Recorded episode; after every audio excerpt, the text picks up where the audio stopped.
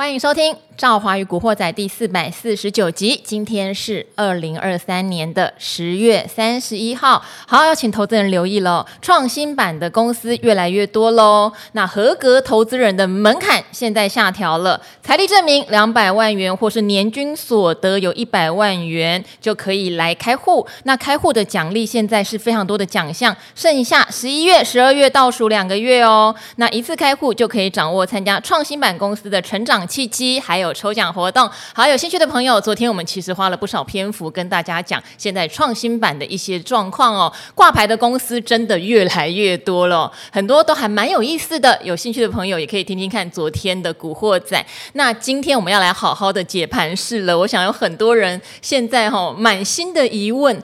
昨天晚上的美股不算太差哦，哈。那今天呃台湾时间的早上，苹果也有新品发表会。华为也有发表会，感觉上整个消费市场很热闹。好，那台股今天到底在杀什么呢？今天的盘很有意思的是，中场是跌了一百四十八点，指数收在一六零零一，最后一盘谁默默又把指数拉回了万六之上？大家知道，最近一两周买最积极的其实是关股，越跌越买哦。好，不过到底今天跌什么呢？尤其今天的 AI 股哦，开盘的时候还勉勉强强，有没有？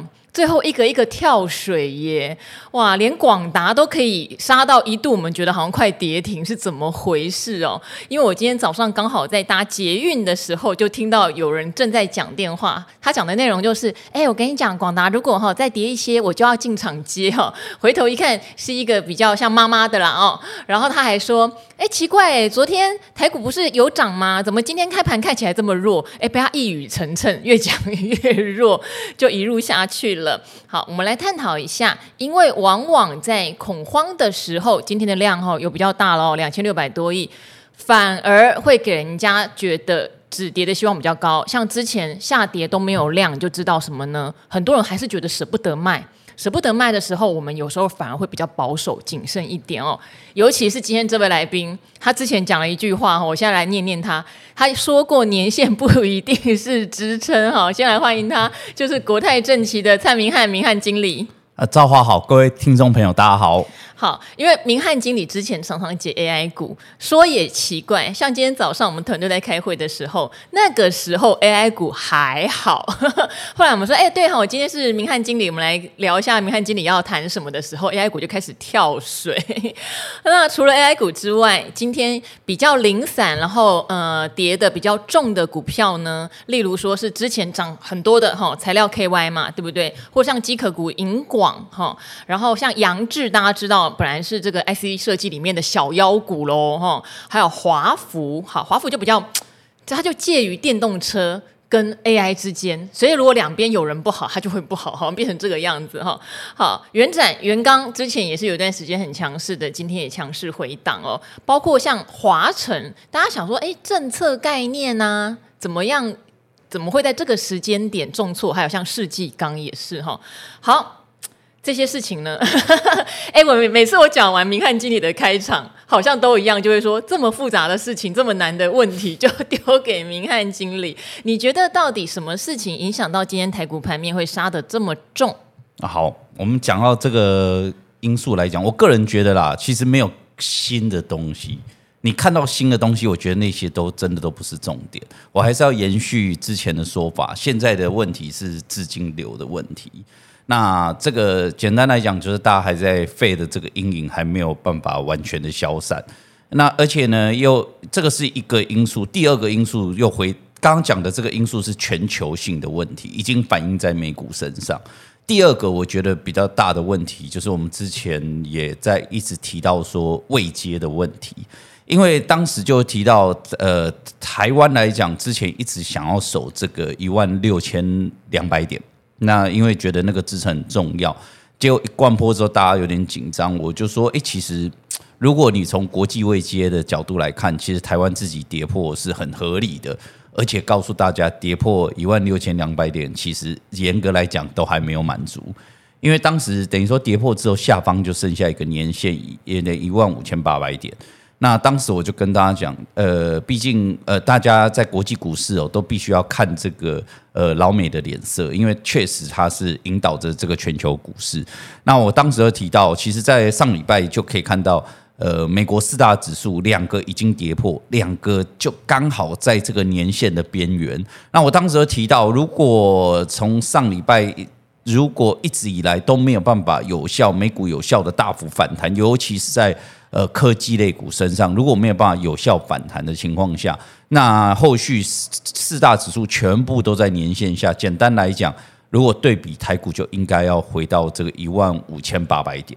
好，其实也差不多是年线附近。对对对，严格来讲，就台股就应该要回到年线，年线大家应该要在同个位置。好。应该说，他先下去。昨天晚上明明美股还可以。哎，对，但是有一个很大的问题，我要讲到这个，就是讲到资金流的问题。资金流代表的是什么？市场的信心。嗯，我要给大家一个观念哦，就是说，呃，从最近我看到的财报，我要告诉大家，呃，你看真正的财报跟你看到的股市的表现其实是不太对的。财报是非常的亮眼，八成是优于预期的，但是股市的反应确实非常的疲弱。那我要跟大家讲，这个从三个角度看，上礼拜比较经典的就是 Google 跟这个微软同一天公布财报，一个呢是不如预期，一个优预期，一个跌一层，一个涨一层。那我比较关心的，我就要关心到底盘势是跟那个涨一层的，还是跟那个跌一层的？结果股市是大跌的，所以大家就简单来讲，不跟那个涨的，大家要跟跌的。那另外一个就是说，统计到现在出来的结果。呃，就财报的角度，如果是不如预期，平均的跌势大概落在三点六个 percent，这是对比大盘哦。当天如果大盘涨一个 percent，等于是你要跌四点六，那这个概念就是说，它会比大盘弱大概三点六 percent，当天平均。那如果优于预预期的哦，呃，它还是比大盘小幅下跌的接近零点五个 percent，哎，这个就很不合理了吧？它明明都优于预期，它居然还比大盘弱，这就是目前市场的一个现象。另外，我们讲到昨天晚上哦，看起来美股好像是涨的，可是背半是跌的。嗯，那其实就是一档这个安森美的关系嘛。是那它大跌了两成，我只是要告诉大家，大跌两成是什么概念哦？正常我看到两成，就是真的一定是讲的非常的悲情啦，才会两成呢。我看过的两成是 Meta，对对不对？你记不记得有一年我们在放年假，Meta 给我跌了两成，应该要告诉大家说。呃，所谓的两层，应该是说，我个人的概念就是，呃，会非常惨烈，而且半年内几乎找不到翻转的机会，是这个股才会大跌两成。好，但是昨天安森美的说法就是，呃，就是简单来讲，就是因为高利率那。汽车，大家尤其美国，大部分都是贷款的比例非常高，所以在高利率的环境之下，汽车销售确实有稍微卡关，导致需求稍微减弱。所以他给的下一季的这个目标来讲，应该说它是营收应该会落在十九点五到二十点五亿美元这个之间，市场预计大概落在二十一点五。其实有没有不是不是不如预期是，但是落差没有很大。那他讲的是相对比较保守一点点。但是我个人觉得，以这种格局跌个接近五个 percent 左右，我就觉得已经很够。就昨天就直接两成，包含上次的 Google 也是一样，只呃也是又预期，纯粹只是在这个云端的成长。呃，相对比较疲弱而已。还有就是，可能展望上没有讲的很乐观。对，嗯，对，就是我的意思是说，它该不该跌？该。嗯。可是跌的数字跟它真正的这个展望的，明显的会觉得市场有点过度反应。那简单来讲，现在的市场就是反应利空，不反应利多。那这块来讲，其实又回归我们刚刚提到，我永远都讲，这一年多来只有一个凶手，就是 Fed。为什么会这样？就是因为资金的紧缩，大家就相对比较保守，所以会导致这个现象。所以现在就是说我刚刚提到这个 Fed 的问题，导致股美股的下跌，台股又有自己的问题，就是呃，应该说台积电法说会过后，那加上陆陆续续我们看到电子的展望都是相对乐观，所以台股呢相对是比较有撑的。但是所谓相对有撑，简单来讲是暂，我要提醒大家是暂时的，因为我们要回到刚刚提到，因为美股才是真正的老大哥，它如果跌破哪一条线，其实我们后续还是得跟上。那只是说它先走，因为我们的条件好，所以我们很有可能会在那边等它一下，我们会觉得它可能下去之后随即要反弹，所以我们就不跟着下去。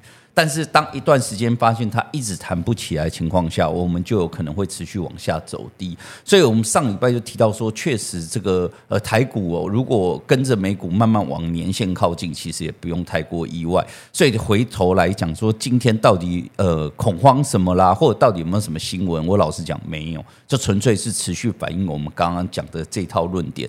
而且比较重要的关键点，当然是说这、呃这个礼拜的费的利率会议。说完之后，看看有没有机会利空出尽而反弹。如果没有，那就代表着我刚刚讲这套剧本还会持续延续哦。好，可能很多人也会觉得说，Fed 到年底之前不升息，或是明年会持续维持高利率，不是新闻了，对不对？哈，好。那股市虽然是个效率市场，但有时候呢，它的效率不见得一天两天，它就会把它反应完毕。没错，没错。它就可能会利用一些，例如说刚刚特别提到的安森美昨天财报。缴出来远低于市场预期，嗯、或是你讲未来展望没有办法讲得很乐观的时候，继续发酵。这个因为利率高利率持续，资金会持续紧缩，可能明年一整年的忧虑就跑出来了。对，好，那高利率大家都知道，我们之前常常提醒一件事情哦，它对企业的扩张相对不利，尤其是创新型的科技，需要大量研发，需要先可能赔钱去试市场的状况的这些都非常不利。是，好，所以为什么一直讲说联准会的态度很影响到这些所谓高科技股的未来？嗯、有时候反映的已经不是。是旧的财报不好了，而是对于未来他们的展望会觉得可能受到限制。嗯、我觉得这件事是 FED 最让人家最担心的杀招了。对，所以我要我就不断的告诉投资人说，呃，简单来讲就是从去年三月开始升息，这个利空就一直都在。那现但是我说我要提醒大家，不不是要等利空消失，它是不会消失的。那刚刚赵怀提到，就是说照理讲，这个旧利空，照理说应该要消化之后。利空出尽，可是目前的角度就正在消化当中。那我要提醒投资人说，这个会过去的，但是时间点我们是没有办法预测的。那你但是有个好处，这个呃真的要发生是随时有可能，今天晚上大家就突然不怕了。但是这什么时候时间点我们是没办法预期，所以目前最有可能的时间点，通常就是在费德出现讲话的那个时间点。比较容易出现反转，所以我刚刚提到说，这个礼拜这个这个关键点是很重要的这个决策。当然，呃，有些投资人问说，哎，到底这个这次这个他的这个会议到底要关注什么？我告诉大家，不，什么都不用关注，你只要醒来看美股的表现就好，因为你不用自己去解读说啊，这个到底他讲的到底是偏多还是偏空都不重要，因为有时候它偏多也不代表会涨。偏空也不代表会跌，所以重点就是他讲完之后，你看一下当天的美股的表现。这一段时间来讲，只要他说话就是下跌，所以一直没有办法有效的消化。那看一下这个礼拜的他说完之后有没有机会，当天的美股是开低走高，那就代表着大家这个整个呃信心出现比较明显的振振作。后续来讲，唯有资金回流的情况下，那无论是从美股或台股的一个部分来讲，才有办法去解除这个目前这个破底的危机哦。好，因为美国第三季的 GDP 交出非常亮丽的数字哈，所以我实在是觉得鲍尔他如果为了明年美国企业着想，他。释放出如果比较鸽派哈，也就是利率不要那么高的一些讯息，我相信对整体股市绝对是有利的。还有一件事情就是台币现在太弱了，嗯、所以钱很难回流到我们的大型全值股。嗯、好像现在美银啊，四天前我发了一个说明，他看坏亚币。然后台币，他认为明年第一季就会贬到三十三块。这种东西如果成真的话，外资就很难回流，对不对？哈，这个是总经面上面大家需要了解的。嗯、呃，因为我最近有 YouTube 频道哈，欢迎大家订阅起来，就是李兆华与古惑仔。那也会很多人来问问题，除了真的很直接都没有任何理由就直接问我这档能不能买，我是实在是没办法回答之外，其他我都很尽心尽力的回答。那我发现，呃，听众朋友们有一个特质，他们很容易看一个点。例如说，会看说是不是看一季的财报就好，会不会发酵？或者说，哎，他明明就很多利多，为什么一直跌？他没有去看那个面。我说的面就是说，你可能还是要从国际的总经面跟美股的变化来看回台股。哦，有时候我们不会独抢嘛，没有错啊，他财报很好哦，或者是说他法说也讲得很好啊，怎么可以跌啊？因为全部人都在跌哈，然后台币又在弱，它可能又是一个大型全职股，外资不青睐，还有很多面上面的原因。大家从面再看回点，会看得比较清楚。如果你只看那个点，有时候你会陷入一个泥淖里面，你会搞不懂发生什么事哈。这边做一个小补充，所以刚刚讲的国际总经的状态，其实是非常影响到台股的表现。不过呢，好，面看完了，好，正好还是会帮大家切入回点的部分哈。像最近零股的交易量有爆量哦，为什么？因为去买红海嘛。上个礼拜有四天的零股交易量第一名都红海，包括这个礼拜一也是红海。今天红海。就是我想有接的人可能也会蛮开心的了哈，因为今天红海算是整个大盘上面比较强的，这是其一。那今天的第三名是广达，等于说 AI 股这样往下跌，开始有很多的股民进来要抢广达了。我不晓得明翰经理对于像红海或 AI 股这样零股进来买，是不是一个正确的做法，还是有什么样需要要注意的？好，这样讲哦，我我个人觉得投资你还是呃短线的一个部分来讲，我们没有办法有所预期。那其实投资什么股票适不适合，其实我们还是要看它的一个基本面挂帅。因为尤其是零股投资人来讲，资金并不大。那尤其是也许啦，零股投资人来讲，也许就不会是这一两天马上要急着进出的。他可能是要做一个趋势。尤其他一进来又是买这种大型全资股，他可能大部分呢，我觉得都是呃最近会。挑这几档股票，简单来讲都是想要捡便宜，嗯，就是因为大跌了，希望可以捡便宜。那我个人觉得，刚刚提到假设广达、红海，我个人觉得这两个是有点不太同故事的，对，不同的故事。对，我们要稍微稍微解，是的，拆开来解一下。虽然说大家最近看起来这两档都很便宜，可是故事不太一样。故事不一样了，因为红海毕竟有那个中国大陆查税的事情，大家还没有办法搞清楚到底要怎么判断。对，嗯、可是我好，那我们就先讲红海哦。我个人觉得，呃，红海查税的问题，我个人觉得不太需要紧张，因为这个很多的因素存在啦。就是简单来讲，呃，这个这个郭董不敢讲，但我我我可以替他说说话，就是呃，这个。这个红海的一个地位来讲哦，在中国，这包含他们的政府其实也不太敢太夸张的在他家动刀，因为确实他对这个中国整个经济影响的层面非常非常的重大。那当然，他被这个所谓的呃，这个所谓苹果被。苹果逼着陆陆续续到其他的这个国家设厂，这块来讲，中国大陆来讲当然是有一点点不太高兴，但是他也知道这个也不是他愿意的，这个那他也得罪不起苹果，所以只但是所以只好生了一股闷气。那这这一段时间，其他的政治因素，包含也许是郭董要这个选总统，其他因素的情况下，那出来有稍微查税。可是我刚刚提到，我个人觉得雷声大雨点小，对他其实不太会有明显的冲击，但是。股价就是这么敏感，所以有这个利空来讲，当然会呈现非常弱势。那像这种我刚刚提到的这种政治啊、口水因素导致大跌的个股，当然可以进去下去抄底抢短，我觉得没有太大的问题。但是回归呃这这档个股来讲，我觉得中长线的一个部分来讲，应该说你可以去赚这个大家因为这个茶税恐慌而下杀的中间的这一段价差是没有太大问题。但是我觉得红海，如果说这段呃，等于说这个被错杀的反弹过后，未来要这个跟着指数持续走高，我就会觉得它的基本面是相对比较偏弱的，这我个人的观点。那主要的原因还是因为呃，这个在它是这个所谓的组装厂的龙头没错，但在这几年这个大家不断的瓜分它的市场，尤其重点在立讯哦，不断瓜分情况下。呃，从法人的角度来看，我找不出为什么特别偏好红海的因素。那简单讲，它没有太大，它算它没有特别的利空，没错。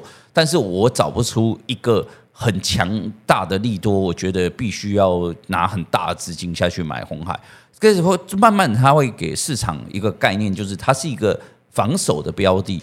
它唯有就是它只能捡便宜，它很难有一个呃长线的波段往上攻高。它就是每一次是不合理大跌的时候去买它，它下档就会有一个很强劲的支撑。无论是呃这个它基本面的强劲，或者是呃很多的资金，无论是从法人资金或政府的基金，都要在下方去做支撑。所以你可以。跟着大家去做这个所谓的价差，我觉得没太大问题。但是长线来讲，呃，它原本的老本业被瓜分，它的新的，比如说电动车，其实也不是那么快可以发酵，所以目前的角度变成是我我找不出特别的亮点，所以我会建议大家投资人就是说，如果红海的角度，你应该是要去赚那个呃市场恐慌的这个所谓的呃中间的一个价差，但是长线的一个部分，我看法就是比较中性。那至于呃广达的部分来讲，因为毕竟它有 AI 的一个利多啦，所以我觉得长线的部分基本面没有太大的问题。那外资也一直提到说它的 AI 比重很低，没错，可是未来两三年它会这个快速的增长，所以我觉得长线这个就是我刚刚提到跟红海明显落差，一个就是有一个呃长线法人会会信的东西，另外一个就找不到，所以。后，我觉得广达部分长线就没有问题，但是伴随着红海最大的问题，就是因为毕竟它今年累积的涨势很大，所以它波动性是非对广达的部分，所以广达波动性相对是比较大的，所以我要提醒投资人，你现在进来低阶，你要有个概念，就是说你不能只买了这笔你就没有钱了，它未来有可能会有一个比较大的一个震荡幅度，尤其是。回归我们刚刚讲的大盘，或者呃一样的问题，就是说，诶，呃，台股会有拉回，有很大的压力，就是因为人家美股都已经测年线跌破年线了，那台股自然就有压力。一样的问题啊，你讲广达的时候，你看一下。这个 NVD 啊，人家已经跌破半年线，今天广达重挫，刚好去摸到半年线，所以这个都是所谓的补跌的效应。其实完完全全就是一个对照。人家 NVD 啊，在上礼拜就跌破半年线了，那人家才是真正的龙头，都跌破了你。其他人简单来讲，你是代工者，为什么你可以撑在半年线上？严格来讲是有一点点不太合理。当然，比较好的现象就是今天来讲，它重挫跌破之后，大家的位阶就慢慢的平起平坐，而且又有个比较好的现象，就是这几天美股还在拉回的过程当中，那 NVIDIA 在等于是说在上周末就已经慢慢见到最低点，这两天。震荡整理，但没有再持续破低，对 AI 股来讲，绝对是一个加分的一个效益。但是我个人觉得，后续来讲，AI 股要转强，只有两个比较重要的契机，一个就是我们刚刚前面提到，这个礼拜如果。呃，这个 Fed 讲完之后，能够利空出尽，资金回流科技股，那 AI 保证会有波段行情，这是一定的。假设没有，那就不好意思，你要等这个十一月二十二 NVIDIA 的财报。我个人觉得 NVIDIA 财报不会有太大的问题，应该是正向没有问题。但是问题是从现在到一月二十呃十一月二十二还有一小段时间哦。那大家就会要有心理准备，这段时间可能要震荡整理。所以我刚刚提到，呃，这两档有不同的模式。那广达的部分可以长线投资没有问题，但是切记切记，一定是用分批的角度持续下去做布局哦。好，其实最近我觉得有一句老话还是要重复叮咛：长时是重视的。跌时是种植的，好，为什么？呃，这两个月其实还蛮多人就一直问我说，哎，我最近真的常常听你说要买债券，好像也是跟明翰经理还是有一次钟总来，我有提到嘛？你怎么判断的？我说其实也没有很奇怪嘛，我有讲过有两个时间点让我决定要减码股票，第一个就是我不但开了融资，我还补钱进我的证券户，那我自己个人也有个股期，那一瞬间我知道太热了，好，但是那个时间点如果大家敢去压。盘面上的题材股，例如 AI 股，那个时候真的是随便买，好像都会赚。好，可是我就是觉得，第一是你会被那个气氛冲昏头，所以你开始开杠杆了。那时候我就决定悬崖勒马，然后开始跟大家分享怎么样叫做部分获利了结，然后波段单不要凹。就是你本来就是去赚它的势头的，那它势头反转了，波段单一定要赶快想办法处理掉，吼，不要凹单。但是你是长线单，你就本来就不会去选。说实话，波动这么大的股票，你一定是去看殖利率，对不对？是去看它前三季其实 EPS 还蛮不错，或前两季如果说是今年年中的话，可能就是预估一下前两季的 EPS 还蛮不错，这种东西才抱得住。我觉得那个是一个很重要的点，对。那第二个时间点当然就是，呃，AI 股都已经在全面回档，然后我有意识到，我觉得那个波动真的太大了，所以我就尽量不碰题材股，而开始关注美债到底要跌到什么时候，对。然后那个时间点，我也跟大家讲，我扣了比较久的，不管是 ETF 或基金，我都至少先停利百分之二十，对。好，那很多人就问说，股票的话有那个先买。先出后买才后出的问题。我说你不要管这些买后买，嗯、你就例如说你现在赚了，对不对？五十万好了，你就先把十万的相当于十万的份额卖掉，你就有停利的感觉。好，所以有时候，呃，虽然我自己不买配息型商品，但有时候配息型商品事实上有一点点帮你做停利、主动停利的功能啦。哈，这是外话，外话哈。好，那不美债不是说就觉得哦，美债要反转，刚刚有特别提到哦，很有可能明年一整年还是一个高利率的环境，美债殖利率可能都下不来。但是在我看不懂之前，我觉得它对我来说是一个避险的避风港，呃，有值利率保护的也是。所以我都把资金挪到非波动性的，然后非题材性的股票上面是比较多。我再一次的跟大家阐述一下，我个人是这样子。那我也不是那种天天很频繁进出的人。我请了很多达人，那大家都会有很多自己的看法。我觉得大家就。看你最喜欢谁，好像明翰经理的 fans 也很多，我觉得就去跟随你很喜欢的那一位，然后如果他的做法让你很很欣赏，也很崇拜，或是说你觉得很有道理、很有逻辑，就照他的做法做。例如说像朱老师，他有一张单子，就每天会去记录这个。国际股市的行情，然后筹码的变化，三大法人啊，然后还有现行上面他观测的那些股票的状态。那后来我有看到有一位听众有说，他也学朱老师操了一段时间三大法人的变化，可是他不知道为什么要这样做。好，那朱老师要的就是他对盘感会非常的能掌握，然后他能够掌握国际行情的变化，跟他手上在观察股票的变化的对应，筹码的变化跟他手上股票股价的变化的对应。我想这个事情就是长期做工下来很重要的，每个厨师都要先切，对不对？刀工，先从洗菜、切菜、洗碗开始嘛，不可能有人一开始进厨房三个月我就变成这个米其林级的厨师了，这是不可能的哈。好，这边又啰嗦了一下哈，就分享给大家我自己在这段时间操作的一个心得。但是我对明年的展望，说实话，在各家公司的法说里面，他们明年肯定。大部分还是成长的，只是温和成长跟高速成长的差别哈。嗯，那我就觉得这段时间的回档，不就是一个很好很好去观察谁是你囊中物的机会吗？对，应该说确实哦，这个我赵华刚才提到重点，就是说趋势来讲，其实明年整个角度应该是呃会比今年好，应该是毋庸置疑的啦。我尤其是最最近啊，因为股市相对。比较这个弱势的时候，我常跟投资人讲，呃，你你应该要稍微退一步，那看一下说从去年以来一直到目前的这个整个变化，那相对来讲你就会呃对趋势会比较明朗。我我要提醒大家，就是说最近虽然股市弱，我去我刚刚提到股市跟基本面中间偶尔脱钩是很正常的现象，所以你。不要因为你必须还是要对趋势要有了解，你不要因为股市呢一跌之后你就觉得，诶，我是不是看错？那就是永远都是这个涨的时候就觉得好像经济很棒，然后一跌就认为经济可能出现什么太大的问题，这样就很容易这个追高杀低啊。那我回头来就是提到说说，如果就整个连续剧的一个角度，就是要告诉大家，从去年底其实。呃，所有大家回想一下，去年底大的状况，就是认为今年本来经济面就是会因为 Fed 的一个升息受到很严重的影响，而且呢，就是呈现前高后低，大家都尤其是外资一讲到今年上半年美国会连续两季的衰退，所以。会陷入经济衰退的状况没有错，那下半年才呃也是因为基期啦，也因为市场慢慢的适应这种所谓的呃高息的环境，就会慢逐渐的好转。那我我常常到现在年底了，我才跟投资人讲，诶，去年严格来讲，大家说的法人都看得很准，应该说我们把图形画出来，从 GDP 或企业获利的角度画出来，都跟去年底看到的是一样的。那所以刚刚赵华也提到，美国的 GDP 出来还是大幅优于预期，对不对？然后所以可以看到下半年明显的比上半年好转是对的。所以你来到目前年底的时间点，尤其是下半年第四还比第三好。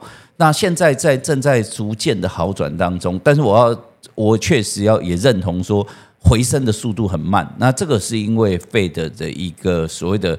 他给的压力所造成的，我们之前有提到，Fed 就是要希望有这个压力，但是目前经济面呃，如果就二三年来讲，就是这个前低后高。那目前的角度确实是这样的格局的情况下，你到了年底有什么好害怕的？因为说最痛苦的是上半年，如果你上半年能够熬得过，下半年的经济是持续好转，那明年又会比今年好，所以。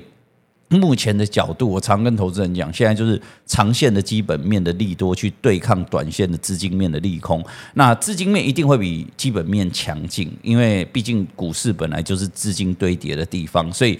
如果资金面一压下来，股市就没有表现的空间。但是，一样的问题，我们前段就讲，市场这个氛围哦，呃，很有可能就今天晚上就反转，也许是一个礼拜后，也许是一个月后，也许就在今天晚上，随时都有可能性。所以你现在只能说，就是按照自己的脚步。可我个人觉得，现在的。状况来讲，其实也不用过度积极。我常跟投资人讲说，最好的投资就是把资金分成多笔，有恐慌的时候下去买。但是我觉得，常用这句话，有恐慌的时候，投资人很难去判断。对，就怎么样才叫恐慌？欸、对，然后我那时候我就跟他讲，哎、欸，更简单，你干脆也不用选恐慌了，买贵一点没关系，你把它分用时间点。你分三个月、两个月，然后呃每个月买一次、两次、三次都可以，用定时的角度。也许你不是买在最好的时候，但是我觉得不重要，因为这个这个这个利空只要一过去、一上去，你哪怕稍微买贵一点点，你都还是有很大的获利空间啊。好，那我刚才又看了一下。常跟大家分享的摩根美国科技哈，最近的净值是跌到七十二块，最高的时候有到八十五块吧。那做部分获利了结的时候，大概是七十九块，其实也没有做在最高的地方。可是你看哦，它现在净值回到七十二了，也比做部分获利了结的时候又下来了一一段了哈。好，看起来如果你是长期而且做这种所谓分批慢慢投的人，应该要开心这种状况，因为你就不容易越买越贵，你反而又可以有机会在当年 二零二二年，请大家开。只做定期定额或定期不定额，那个时候的价钱就有机会看到了。好，我相信有做过一轮的朋友们可以体会这个心情。对，对好，股市就是经验的累积，有过正确的经验之后，你再做就比较不会怕。对，我觉得这个很重要。如果在里面像无头苍蝇，就是一下粘这个，一下粘那个，然后意志很不坚定，说要定期定额一段时间也定不下来，或者定了几个月，觉得我已经定很久了，怎么没有效果？哈，那你就没有办法体会到这个一轮下来你得到的收获跟经验值啊。对，应该这样讲啊。这个借助之前，尤其那时候疫情，我特别印象很深刻。那时候疫情的时候压力很大。那那时候只是刚好聊天，我父亲就跟我讲：“你们这种金融业都是在买空卖空的，一点技术都没有。”哎，其实差一个题哈，就是以所谓的命理来说，是真的，它是真的看起来像买空卖空，但是就是很多人适合这件事情。哎，对对，可是我我我跟他讲哦，你 我觉得很好，你我觉得哦，买空卖空是过程没错，对，但是但是成功者他有一个特性，他中间其实他要遇到，他必须要一。度过那个很大的压力区，是，所以我说中间那个你可能外可能因为你今天不是你买你你没有承受那个压力，你没有办法了解。你在外面的人只会说哦，他只是拿钱去买了一些东西，过一段时间就涨价就卖掉，他根本什么贡献都没有。你又不是经营者，对不对？对啊，你就只是在那边买卖而已。可是我说，哎、欸，你你没有了解到，当你买的时候，然后看到亏损两成三成。但是你又觉得说我我有我的想法，所以这个过程我可我可以忍受。但是当中间跌到你自己都开始信心动摇，你最后能够撑过那个那个关卡是很重要的关键点。所以我说你也不要觉得我什么贡就是什么贡献或者是什么承担都没有，中间也是会受到一定的这个心理压力。但是我也觉得说你每一次。要有这个比较大的获利空间，你一定要必须经过这个中间，呃，有点不太舒服的过程，你才会有比较大的获利空间。好啊，因为上次明翰经理就有讲说，他曾经也投资过原油，觉得价格已经够低了，而且是期货嘛，就后来出现负油价，谁这辈子会想过有负油价这种事情啊？哈，但是后来忍耐了一段时间，还是倍数获利出场了，对。好，刚刚特别提到命理哈，这个如果信仰不同的朋友们哈，也不要骂我，只是就是一个灵光乍现。因为每一年像这个时间点，可能很多人会想要说去看一下明年的流年怎么样。我去年就没看今年，因为太忙了就忘了，而且因为工作很多，想说那就先顺顺做。我是想要早期的时候，那时候在跑财经，然后他就突然有个命老师就跟我讲说。其实我对不起吼，我不懂吼，讲错的请各位命理老师多 多包涵。就类似有一个什么空的心在我的事业宫还是什么财帛宫之类的，但他就讲说，但你是做股票投资就没有影响，因为你就是买空卖空。他说反而你应该会做的不错。当时真是嗯，听了都懵了哈。好，突然想到而已，因为你刚刚讲了一个卖空卖空。我们这样讲啊，就是讲到这个东西，买空卖空是一个大家看到的这个交易过程。但里面是有技术含量的。对，是有技术含量。简单来讲，我就说，通常你要成功，通常要付出两个代价。是，第一个就是。你必须要缴很多的前期学费，是因为这个进场就是要经过很多次的不断的调整学习，所以前段这个稍微亏损啊，这是很正常的现象，所以这个是投资必须付出代价。第二就是我刚刚提到，哪怕你都已经有很有策略了，那也都很有经验了，但是你后续还是要付出这个心理的压力，这是。投资必须这个承担的一些压力啦。好，我觉得二零二二年跟二零二三年，因为现在已经十一月了，突然有点好像回顾起来的感觉哈，都算是蛮惊奇的年。好，二零二二年台股跌了六千多点，对，对不对？那今年的台股就在年初总经一片不看好的情况下，仅仅涨，然后又有 AI 这样的题材，这就是股市很迷人的地方。对，但这也是股市很难掌握的地方。是，所以常常提醒大家，呃，不管你喜欢什么样的产业，你喜欢个股，或你喜欢 ETF，或你喜欢基金，都可以。可是你一定要找出自己的配置策略，这也是刚刚明翰经理特别强调的，你一定手上要有子弹。而且你的子弹要把它分散来打。你有策略之后，其实你喜欢哪一个类股，你喜欢哪一种产品，它都不是大的问题。对，应该说现在确实啊，市场上的这个商品非常众多，真的超多的，真的超多。那尤其我自己呃，这个这个，比如说我们公司贩卖的商品，当然有个好处啦，就是我个人觉得说，在最这段时间，这个比如说今年看到很多的美国银行出了很多问题。可我当时对我来讲，我觉得根本不是压力，因为很大的一个问题存在，就是呃，我们这个金融业经过这么多年，我觉得最大差别就从零八年下去做切割哦。零八年前商品也很多，但是呢，呃，简单来讲，你可以买，大家为了要方便，你可以买到一些呃，只要花一点点钱，他给你高度杠杆的东西。那但是呢，到了这一段时零八年后，这个管制的非常非常严格。当然，我们在这个风平浪静的时候，金融从业人员都常常会讲说：“哎，这政府为什么要搞这么麻烦？卖个商品而已，还要录音，还要照相，还要叫他附送，还要考试，他搞得非常的麻烦。他就是希望，呃，稍微高高风险的商品，他就要不断不断的要求。”我从业人员必须要呃尽责的告诉这些投资人，那当风平浪静的时候我们会闲啊，但是换句话讲，这样只要这种出事的时候，我就会觉得不太会有太大的问题，因为就我自己的经验说，这几年你要买到，哪怕听到结构性商品，好像当年听到结构性商品就要这个。就要退让，感觉是很恐怖的东西。但是只有这几年，哪怕结构性商品，我觉得看的很多东西，我看发现这根本连风险，连基本的股票都还比比较低哦。所以我觉得说，目前其实商品众多，投资人来讲也都可以多多去了解，那找到适合自己的这个投资属性。那我还是要再度重申哦，简单来讲，就是还是要有自己的一。一定的策略，那我要在就是很重要的部分来讲，就是你的资金的配置，我还是觉得资金配置是一个很重要，因为我刚刚提及的就是说，你在投资的过程当中，你一定会遇到那个呃指数在往下的这种压力区，那这个时间点给你信心的有两个，第一个部分就是你对这个未来的展望，你的坚信度；第二个更重要的就是你的资产配置，如果你当时太冲了。哪怕你觉得说，诶，过一段时间应该一两个月后就会上去，可是你太冲，全部压满，甚至杠杆，你很可，你很可能自己也没有办法去撑过那段时间。所以我就说，当投资要撑过压力区，第一个就是要你要对这个未来的展望要能够自己能够理解，你就不会害怕。那第二个就是你的资产配置要在自己觉得很这个呃。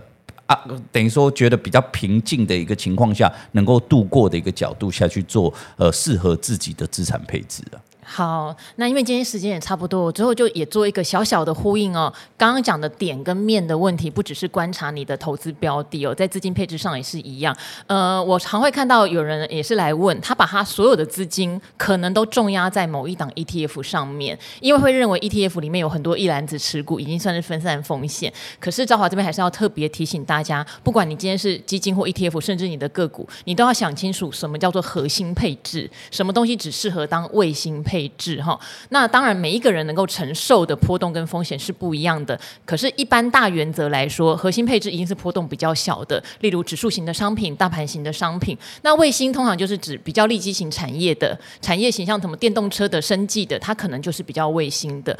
因为呃，刚好有一位应该是蛮长期达人秀的观众，他是重压在生技上面，而且是那种基因免疫。好好，那基因免疫。它就是属于高波动型的产业了，因为它讲的是未来科技，你的基因编写哈，新疫苗的开发、新药的开发。当今天市场的资金集中在这边的时候，我相信涨幅是非常可怕、非常可观的。可是如果今天市场已经对像这种所谓高科技、像创新科技，刚刚特别提到，在高利率环境下，比较创新的东西会被压抑，那。这样的东西，资金短期内不会转过去。如果太多，你把比重完全压在那上面的时候，我想压力就会变得非常大。它已经不是个越叠越扣的问题，它是一个配置的问题。假如它当初只是一个卫星配置的话，我想就不会有这么大的压力感。对，我觉得这个是很重要的。那配置好的优点就是说，哎，哪一天真的大家市场会觉得哇，这个基因编写改造人类未来无限可能、哦，又成为主流的时候，也许它就会一飙冲天，也不会错过。对，但一开始你的面是怎么配置的，就变得非常重要。好，那 好不啰嗦了。那希望今天的古惑仔哈，对大家来说都有收获哈。有任何的问题，都欢迎大家到我的 YouTube 频道去留言，我会尽可能的回答清楚。如果文字写不清楚，我也会在我的频道里用声音跟大家做更详细的分享。今天谢谢明翰经理，谢谢也跟古惑仔朋友们说拜拜，拜拜。